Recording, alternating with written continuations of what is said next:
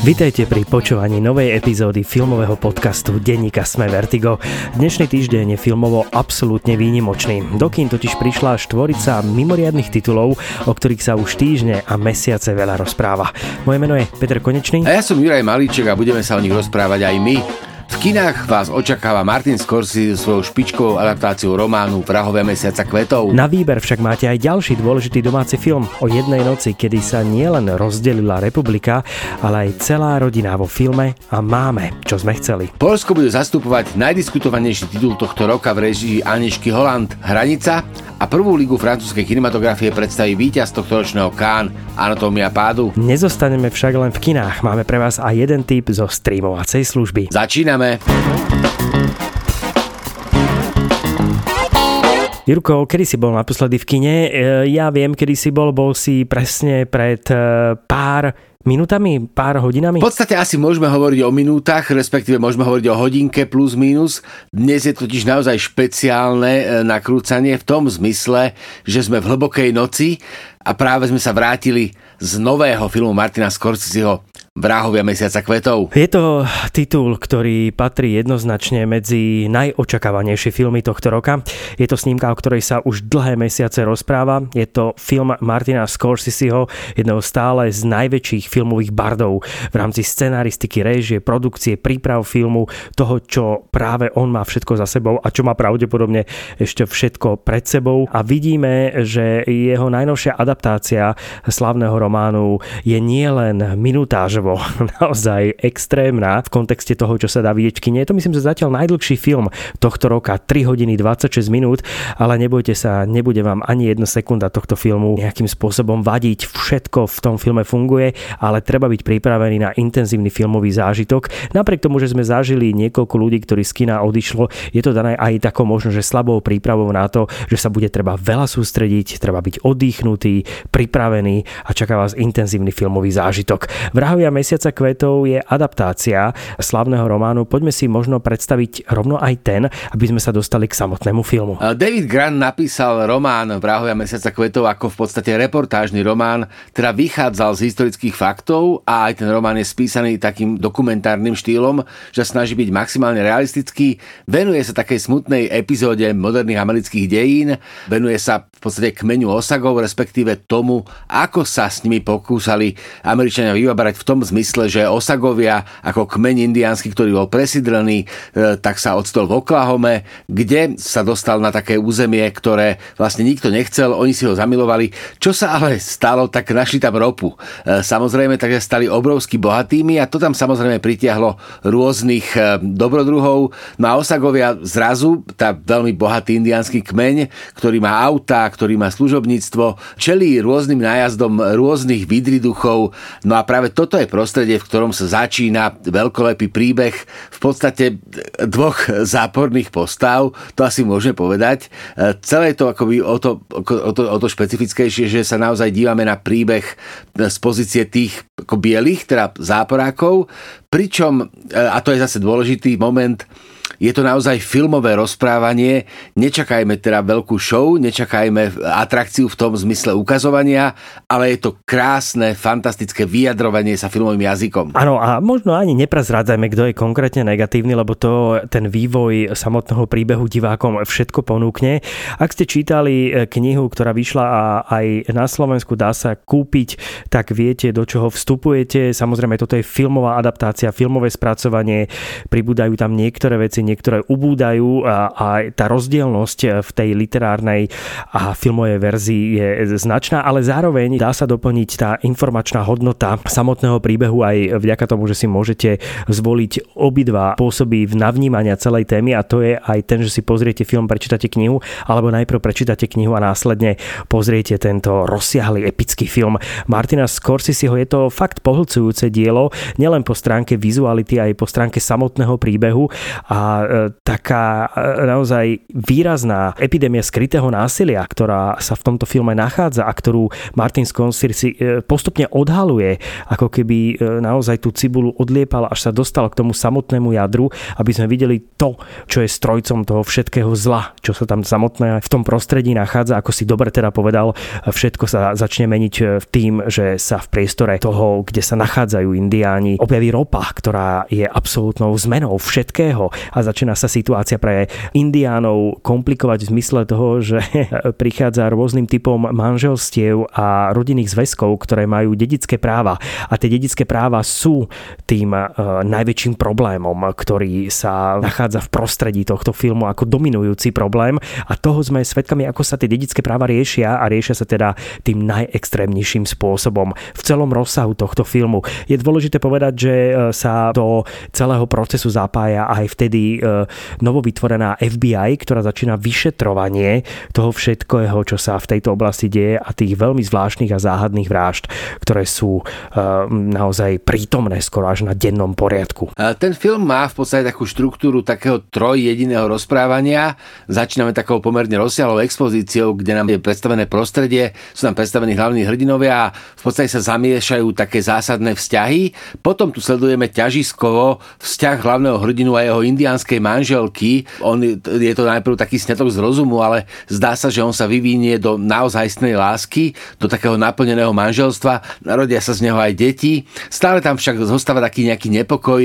Nie sme si istí, či to hlavný hrdina myslí dobre alebo nie, nemyslí. Proste je tam taká nervozita.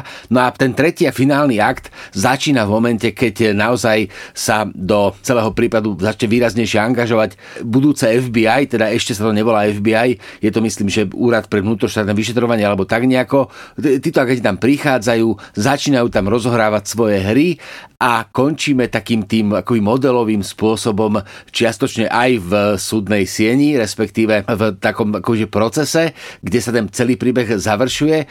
Čo je na tom skvelé, tak je ten motív, že ono to má fakt akože 206 minút. Ale keď sa človek do toho filmu dostane, tak v podstate môže mať na konci pocit, že to usekli príliš skoro. Že ešte by zniesol 20 minút, že ešte by sa tam akože dali doplniť nejaké veci, že ten obraz bol komplexnejší.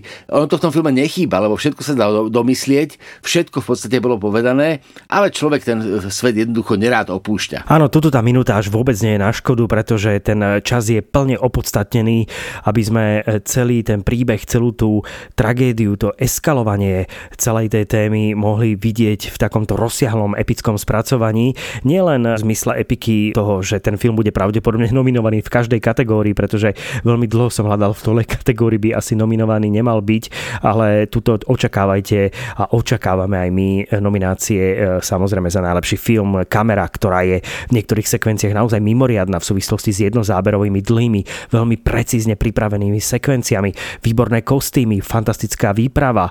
Všetko sú to tie atribúty a to namiešanie toho samotného filmu, tie ingrediencie, ktoré hollywoodsky storytellingový, naozaj špičkovo urobený film Martina Scorseseho naozaj potrebuje a dokázal to zúročiť v každej svojej časti toho samotného rozprávania. To, že Američania sa vracajú do týchto historických udalostí 20. rokov minulého storočia, to je tiež dôležité a výnimočné, že tieto jazvy minulosti sa snažia minimálne v rámci filmov vyriešiť aspoň tým, že na ne poukazujú a stále sa snažia divákov a diváčky citlivať ovplyvňovať v tejto oblasti.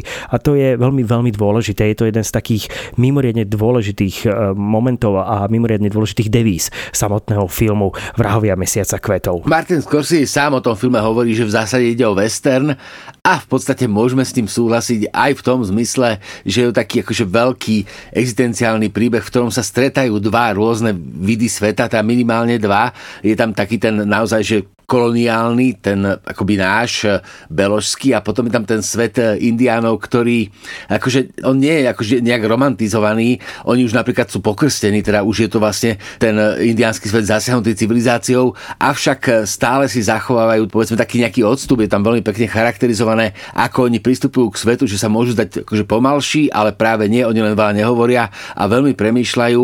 A toto je také čosi, čo je ako veľmi silné, lebo my vidíme, že tí indiáni sa snažia nejakým spôsobom brániť sami seba. Proste tam ide o to jednoducho, že indiáni umierajú. Umierajú viac ako by mali, umierajú za nevyjasnených okolností a v podstate nikto s tým nič nerobí, až oni sami sa rozhodnú, že ako začnú konať a majú takú sériu ako veľmi zaujímavých krokov, ktoré toto snažia sa riešiť.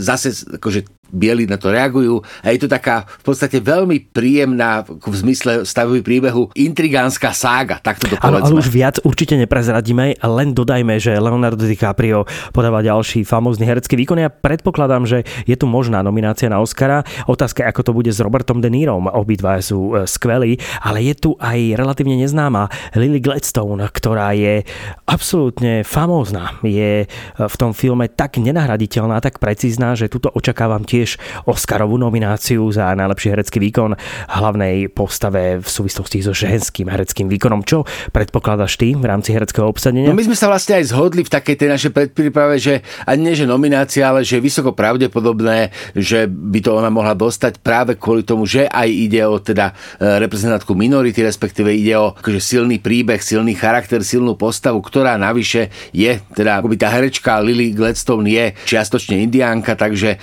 má tam tam aj tento akoby politicky korektný rozmer a my vieme, že tie Oscary sú aj politická hra, takže toto by tam mohlo zavážiť. Ale nič to nemení na fakte, že ten herecký výkon je famózny. A čo je naozaj že skvelé, tak Leonardo DiCaprio a Robert De Niro sú v podstate akože herecký matadori, borci, také to akože akože prvá liga atleti, ale čo je skvelé, tak keď sa objavujú v sekvenciách s Lily Gladstone, tak, tak sa stávajú až tými druhými na plátne, čo je fantastické. to je pravda.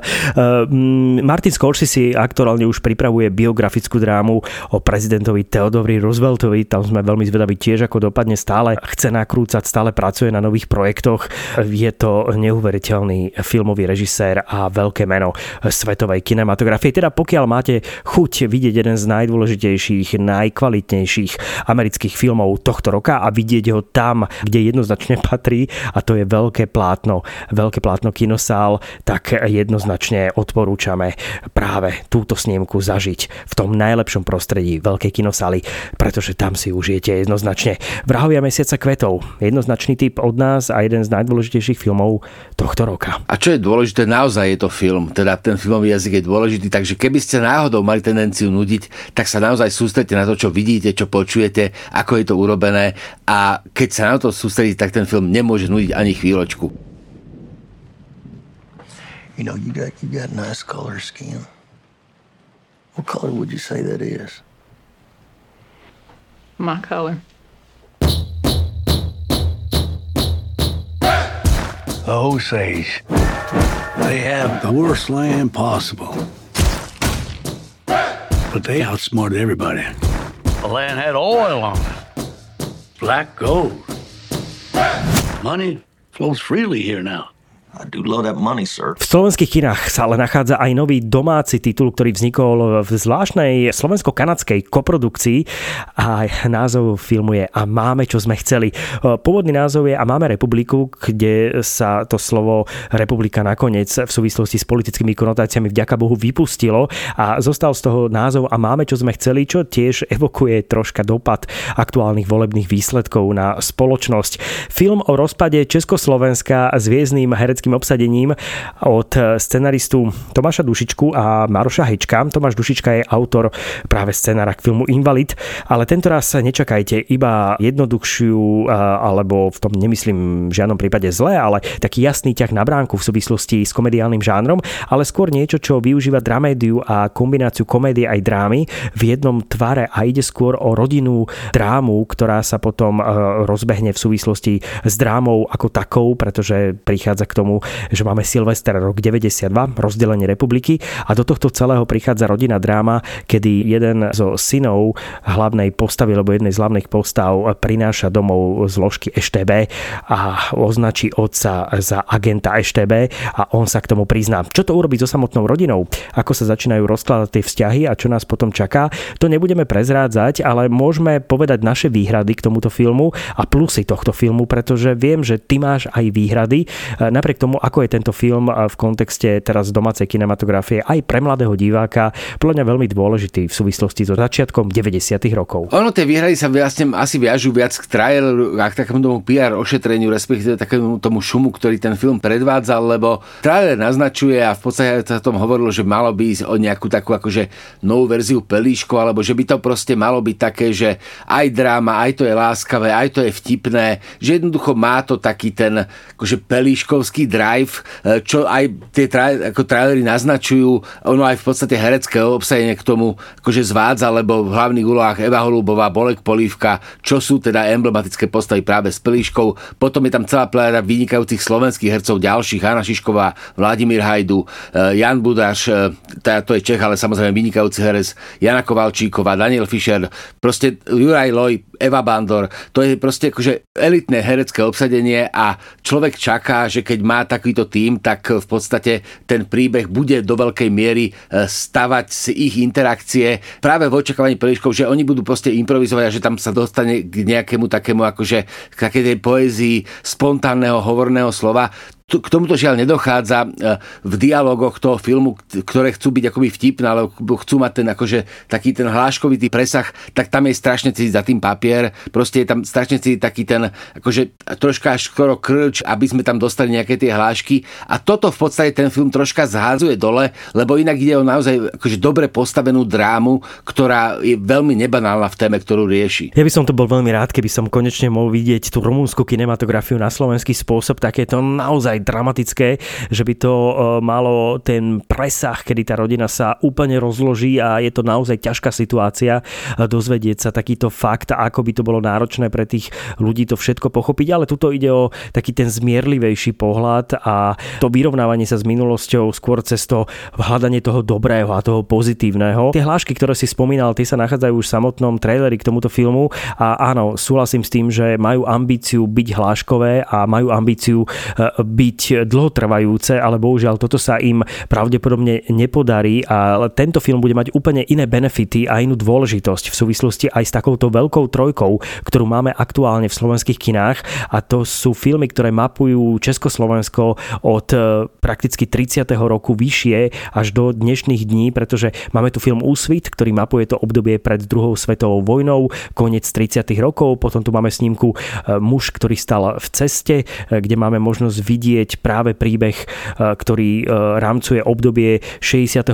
roku a následne normalizácie. No a teraz tu máme následky normalizácie, ktoré máme možnosť vidieť vo filme, e, ktorý sa volá A máme, čo sme chceli. Toto je taká celkom slušná trojica domácich filmov, ktorú by som okamžite odporúčal na vzdelávanie pre stredné školy v súvislosti s informačnou hodnotou práve týchto troch filmov. Môžeme mať k ním výhrady, samozrejme majú svoje muchy, majú svoje problémy. Vieme si predstaviť veci z spracované v nich úplne inak v istých momentoch, ale že tuto pre mňa a u mňa veľmi výrazne prevažuje ten moment toho, že si uvedomujem, čo ľudia často pozerajú a hlavne čo pozerajú mladí ľudia a z toho mi vyplýva, že toto sú naozaj veľmi dôležité filmy na to, ako aj hm, rozprúdiť tú debatu kritického myslenia v súvislosti s filmovým vzdelávaním na Slovensku. Ten motív toho ako i poučenia je veľmi dôležitý práve v tom kontexte, že on sa snaží byť zmierlivý, ten film vo vzťahu k tej normalizácii, proste ukazuje nejaké morálne zlyhanie a snaží sa nájsť jeho dôvody. To filme je to veľmi pekne naznačené. Jednoducho nie každý, kto spolupracoval s EŠTB, musel byť nevyhnutne zlý človek, ale tu je akože zároveň taký ten problém, lebo ten film je uhladený v tomto naozaj, že nejde po hrane alebo nelavíruje také na takej tej hranici kontroverzie, ale je taký akože zmierlivý, čo je samozrejme akože ja tomu rozumiem, ale tu sa mi zdá proste, že dochádza aj k takej redukcii. Máme tu aj akoby vzťah povedzme, že náboženstva, máme tu proste mladý pár, ktorý je akoby nábožensky založený a práve bol za komunistov prenasledovaný kvôli viere. A je to také akože trolinka krč, ale hovorím, že to je taká, akože sme moc napašmaní, povedzme to tak a to kritické oko človeku nedovolí dívať sa tak spontánne. Inak platí ale, že ten film veľmi dobre plinie, tiež nie je úplne krátky, e, respektíve nie je to proste jednohúbka, má to nejaký akože svoj rozmer aj taký ten časový a funguje to veľmi dobre. Aj v zajska, ako tú zápletku buduje, ako ju stavia, ako ju pointuje. Je to vlastne taká feel good dramédia. By som teraz vymyslel takú kombináciu slov, kde nám to nejak tak vychádza. Prečo je tam kanadská postava? Tak to je následkom toho, že je to kanadská koprodukcia a pôvodne tá postava dievčiny, ktorá je z Kanady, mala byť postavou Češky, ktorá prichádza práve do tohto slovenského prostredia počas Silvestra ako česká zástupkynia, ale zároveň, keďže došlo ku kanadskej koprodukcii, máme tam postavu z zahraničia, ktorú predstavuje mladá dievčina z Kanady, ktorá tam prichádza e, s jedným zo synov hlavnej postavy a ona je takým tichým pozorovateľom, iniciačným pozorovateľom tej situácie a snaží sa navnímať a pochopiť celú tú situáciu jednak tlaku v tej rodine, e, jednak toho obrovského konfliktu, ktorý tam vznikne a zároveň situácia rozdelenia republiky ako takej. A toto je zaujímavá postava, nakoniec to vyšlo veľmi dobre v jej súvislosti, pretože ona je e, taký ten vnímateľ udalostí, a ktorá sa snaží pochopiť celú tú situáciu a predstavuje menej zainteresovaného diváka, ktorý sa snaží všetko pochopiť. Ona v podstate nerozumie. Ale učí sa. A učí sa presne. A ďalšou akože skvelou postavou je tam postava dievčatka, ktoré zase nerozpráva. Je to tak 7-ročné dievčatko, ktoré si kreslí prakticky celý čas. Avšak je veľmi dôležitá v tom zmysle, že ako posúvať jej, ako upozorňuje na nejaké detaily. A je to taký akože veľmi príjemný milý, zjemňujúci motív, ale zase jedna výhrada je taká akože zase len formálna. Hrozne prekážal stromček, ktorý tam majú. Je to na nový rok samozrejme, takže ešte doznievajú Vianoce a majú tam takú škaredú metlu, ten vianočný strom. Akože ja si pamätám, že v 90 tie vianočné stromy boli také akože podstatne opulentnejšie. Ja viem, že to je akože detail, ktorý akože môže vyrušovať, ale ja som v tomto taký akože pedant a... Čiže vymenil by si vianočný proste, stromček za krajší. No proste akože ako, tým odkazujem lebo výprava pôsobila staršia. Výprava odkazovala vlastne k tej normalizačnej šedí a k tomu aj ten stromček akože mohol zodpovedať, ale mám pocit, že by by to fungovalo lepšie, keby e, tá výprava bola menej strohá, respektíve viac by zohľadňovala vkus tých 90 vieš, Ale to je predsa len taký 70 to je začiatok 90 Ešte si to teoreticky viem predstaviť, že by to tak mohlo byť, ale ty sa tešíš na Vianoce, je nám to jasné, ty už sa tešíš na ten no, pekný stromček. To je dôležité. No a vy sa tešte do kina, pretože tam máte okrem neuveriteľne silného filmu Martina Scorseseho aj ďalší dôležitý domáci film a máme, čo sme chceli. Země Česká.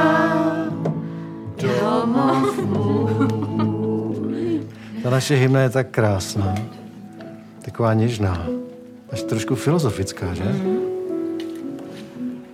A po ní dneska naposledy přicházíte vy Slováci s těmi vašimi hromy a blesky. Čítal si to? Máš právo sa na mňa hnevať, ale, ale spolupracoval si s EŠTB. A do tretice tu máme novinku, ktorá je tiež akoby politická, odohráva sa v susednom Polsku, dokonca vstúpila aj do polského predvolebného boja a budeme sa samozrejme rozprávať o novom filme Anešky Holand Hranica, ktorý som teda ja zatiaľ žiaľ nevidel, ale sledoval som všetky také tie diania okolo toho. Ten film mal v Polsku premiéru myslím 22. septembra, takže naozaj išiel pred voľbami a Aneška Holand sa aj objavila v nejakých politických diskusiách, aj sa to tam jednoducho akože troška melo v súvislosti s tým filmom.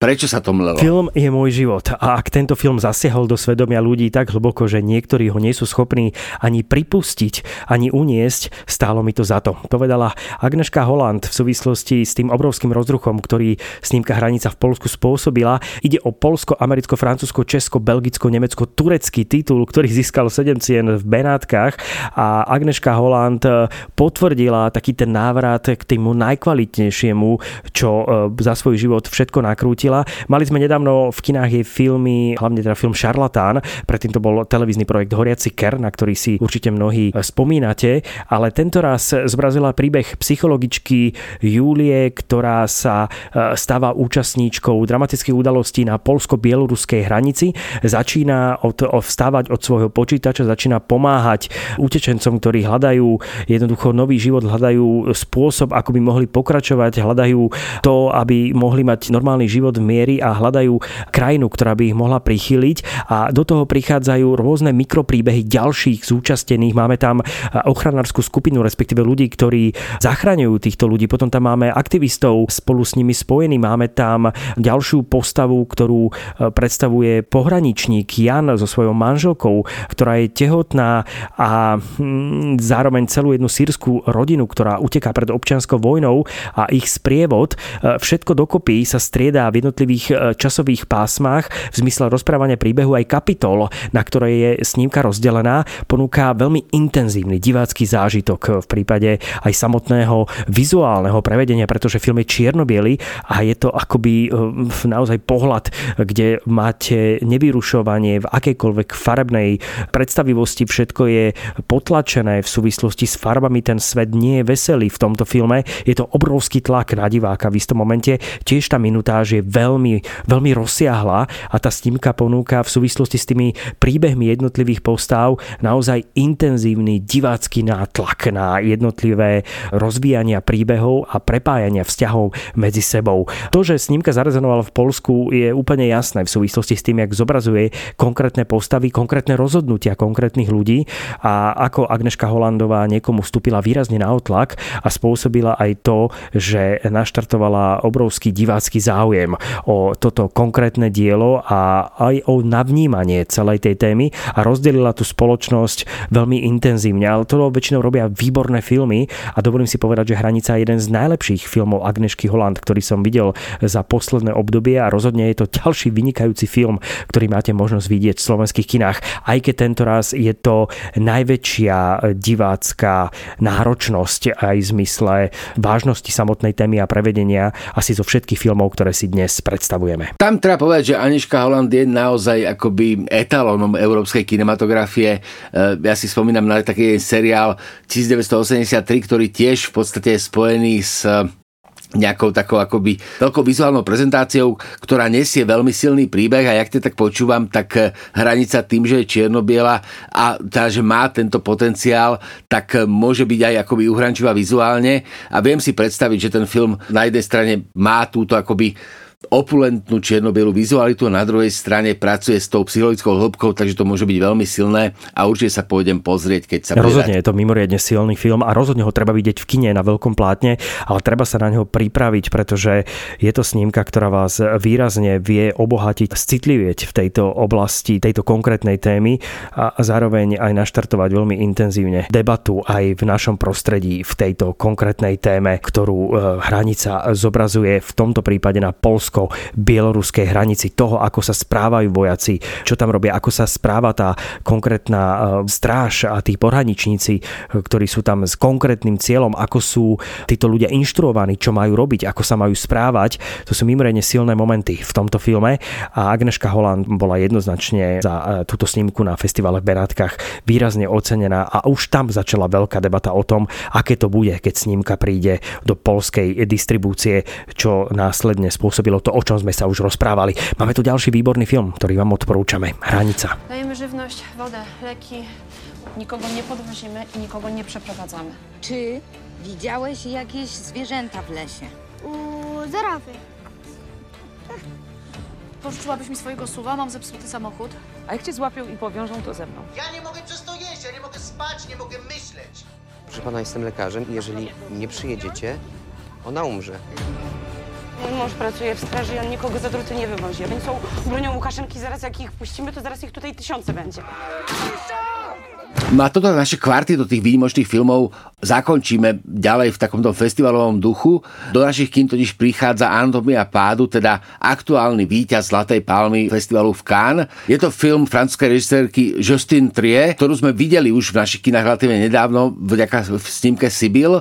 A Anatomia pádu je film, ktorý veľmi klame telom podľa môjho názoru, lebo v podstate ide o veľmi dobre postavený, taký akože napínavý thriller, ktorý síce môže akoby na prvé pozretie vzbudzovať nejaké prílišné artistné ambície, ale podstate tak nie je, to normálny napínák, akože neuveriteľný v tom zmysle, že proste my rekonštruujeme sekvenciu, v ktorej jedna z hlavných postav zomrie. A rekonštruujeme anatomicky, rekonštruujeme pád samotnej postavy, zároveň pád jednej z ďalších postav a vnútorný pád, psychologický pád, rozvrátenie rodinných vecí, ktoré zrazu musí počuť veľa ľudí naraz, pretože sa musíme obhajovať. Taký ten vstup do toho intimného intimného rodinného prostredia, do intimného vzťahu spôsobom vyvinenia sa, respektíve rozprávania o tom, čo sa stalo.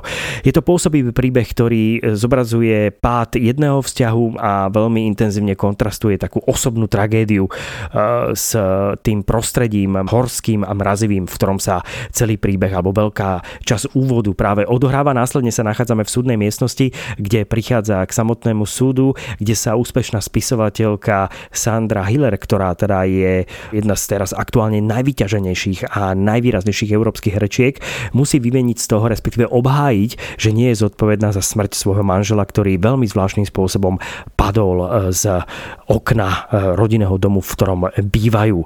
Svetkom toho celého je ich syn. Tam vám neprezradíme ale určite viac o tom, že je to veľmi komplikovaný svedok. Nielen v tej situácii, ako sa vlastne postaviť svojim rodičom, ale on má ešte iný problém, ale ten si necháme ako tajný, aby si ho mohli diváci objaviť v samotnom filme Anatomia pádu. Aby bola rodina kompletná, tak eh, nesmieme zabudnúť, lebo je to modelová rodina, tak je tam aj pes a ten pes má tiež svoju funkciu, ako tiež tam nie je len tak. Ako viem si predstaviť, že keby to bol americký film, možno by bol troška kratší, ale že by to bol presne taký ten akože nečakaný divácky hit, ktorý by, tak ako dnešní mladí ľudia hovoria mindfuck, že má teda ten rozmer, ktorom akože nabúra mysel diváka, respektíve je tam taký ten mysteriózny motív, kde máme pocit, že vieme, ako to bolo, zrazu nemáme pocit, že vieme, ako to bolo, niekto klame, niekto neklame, možno to bolo inak úplne, potom je tam samozrejme samozrejme twist a toto akože neuveriteľne funguje. Zase má to 150 minút,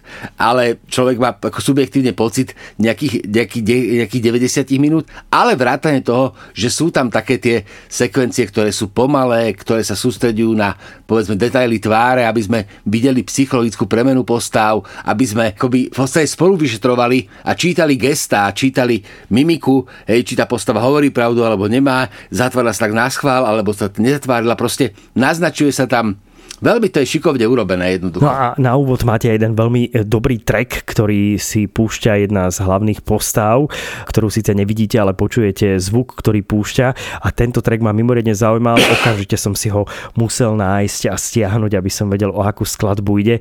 Môžete byť na nej aj troška závislí. Je to veľmi e, zvláštny e, moment hudobný, ktorý v tom filme zadefinuje jeden veľmi nepríjemný moment, ktorý prichádza potom neskôr. Počas celej histórie filmového festivalu v Cannes Cannes si Zlatú palmu odnesli iba tri režisérky. Bola to Jane Campion, Julie Ducournau a tento rok k ním pribudla aj režisérka filmu Anatomia pádu Justin Triet. A práve o filme Anatomia pádu z festivalu v Cannes sme sa rozprávali a celkom dobre sa nám to aj zarámcovalo, pretože na festivale v Cannes bol teda v svetovej premiére uvedený aj film Martina Scorseseho Vrahovia Mesiaca kvetov, kde mal veľmi veľký ohlas, podobne ako práve film Anatomia pádu, tiež niekoľko minútový standing standing ovation. Máte teda úžasnú možnosť vidieť v kinách výnimočné filmy a všetky tieto filmy patria podľa mňa na veľké plátna a všetky tieto filmy si užijete e, v kinosálach tak intenzívne, ako sa len dá, pretože sú pre veľké plátna určené a ten zážitok bude určite aj pre vás najväčší, ak využijete kino pre návštevu týchto konkrétnych filmov. A zároveň asi dobre ich rozložiť, akože nechodiť na dva v jeden deň a mali čas rezonovať, akože ono, akože sa to dá. Občas sa oplatí ano, chodiť do sa častejšie. No. Niekto no. nájde, kto nabere odvahou robiť si taký jemný depresívny víkend, že si dá vrahov mesiaca kvetov aj hranicu a hneď za tým anatomia pádu ako takú veľkú trojku, ktorú si chce pozrieť. Len treba sa pripraviť na to, že to znamená nie sú veselé filmy a musíte byť na ne naozaj veľmi pripravený. Ja by som napríklad po jednom z týchto filmov, myslím, že po filme Hranica veľmi ťažko pozeral hneď následne akýkoľvek ďalší film, lebo potrebuje tá snímka dozrieť a doznieť vo vás, podobne ako aj Scorseseho film. I just want you to know one thing. I'm not a monster. I need you to be precise. Tell me everything. Yes.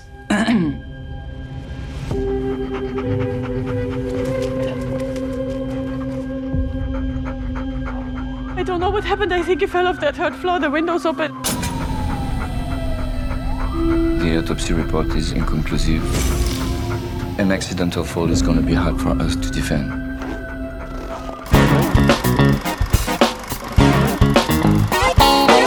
Na Apple TV začal vychádzať seriál, ktorý sa volá Lekcie chémie. Je to seriál, ktorý do veľkej miery stojí na hereckom výkone hlavnej predstaviteľky, teda Brie Larson, ktorá je nesmierne charizmatická a ktorá predstavuje v podstate akoby mladú emancipovanú ženu, ktorá má tú smolu, že žije v 50 rokoch a ona je síce vyštudovaná chemička, aj má vlastne titul, ale pracuje ako laborantka a v podstate jej akoby kolegovia dokážu oceniť najviac to, že dokáže variť skvelú kávu.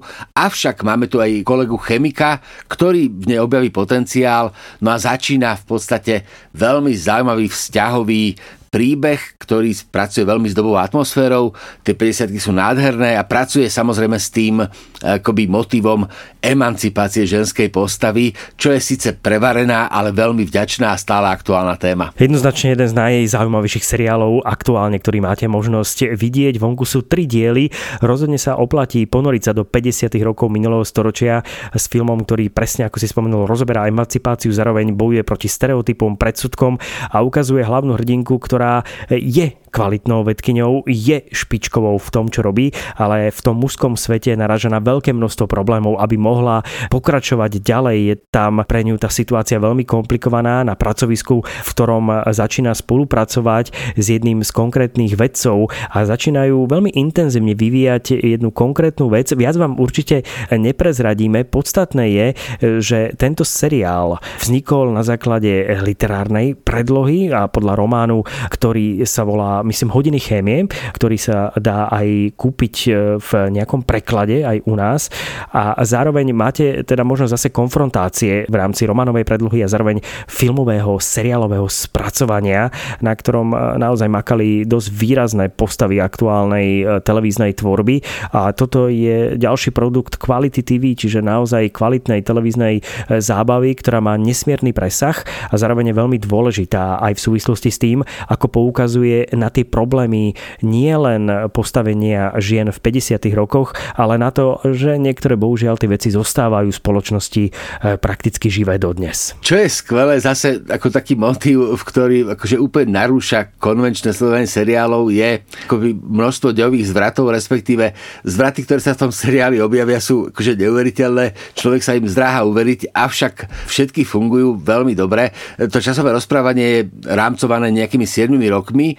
Má máme proste prítomnosť, kde hlavná hrdinka pracuje vlastne v televízii a má vlastnú kuchárskú show. A potom sme 7 rokov v minulosti, kde teda je laborantkou a ten seriál nám sa snaží vypovedať, teda čo sa udeje medzi tými dvoma časovými medzeniami. Ale zároveň je tam ešte balík ďalších skokov časových, na ktoré nebudeme ich prezrádzať, kedy prichádzajú, ale tie sú tiež zaujímavé, že lebo sa nachádzame ešte aj v úplne inom časovom pásme v istých okamihoch, čiže je to v rámci rozprávania celkom zaujímavé a tvárne nie, že by to bolo nejak mimoriadne inovatívne, to nie, ale to vracanie sa v časových pásmach e, stojí za pozornosť, pretože veľmi dobre vytvára charakter pre hlavnú postavu a ako si už spomínal, Brie Larson je tá, ktorá vedie celú túto show a je to jednoznačne postavené na jej brilantnom hereckom spracovaní. No a ty spomínal tú literárnu predlohu, tak len to doplňme, že autorkou tejto literárnej predlohy je Bonnie Garmus a tá knižka naozaj vyšla, myslím, že na tohto roku pod názvom Hodiny chémie a má taký akože obrovský čitateľský potenciál, lebo ona je aj vtipná. Čo je aj ten seriál, ale nie na prvú a zase je to taký teda akože veľmi príjemný bonus k tomu, čo vidíme. Takže ak teda potrebujete troška po tých náročných filmových kládach, o ktorých sme dneska hovorili, tak, tak nejak sa uvoľniť, tak hodiny chémie sú úplne ideálna voľba a netreba ani k tomu žiadne tabletky brať. Let's begin, shall we? In life, discoveries usually lead to more questions. The only constant variable is the unexpected. We can't control it. It's only when you look backwards that you see how it was all connected. Let's begin, shall we? Mmm, that's perfect. I like to cook. It's just chemistry. Aj dnešnú epizódu Vertiga, ktorá bola plná mimoriadných a veľmi dôležitých filmov, pre vás pripravili Peter Konečný a Juraj Malíček. A samozrejme aj naša supervízorka Janka Mačková a majster strihu Michal Jurík. Ak nám chcete napísať pár pekných slov, budeme sa tešiť na mailovej adrese vertigozavináčsme.sk A rovnako nás potešíte, ak nás ohodnotíte vo svojej podcastovej aplikácii, aby si nás našli aj ďalší filmoví fanúšikovia a fanúšičky. Do počutia v podcaste a dovidenia v kine, priatelia.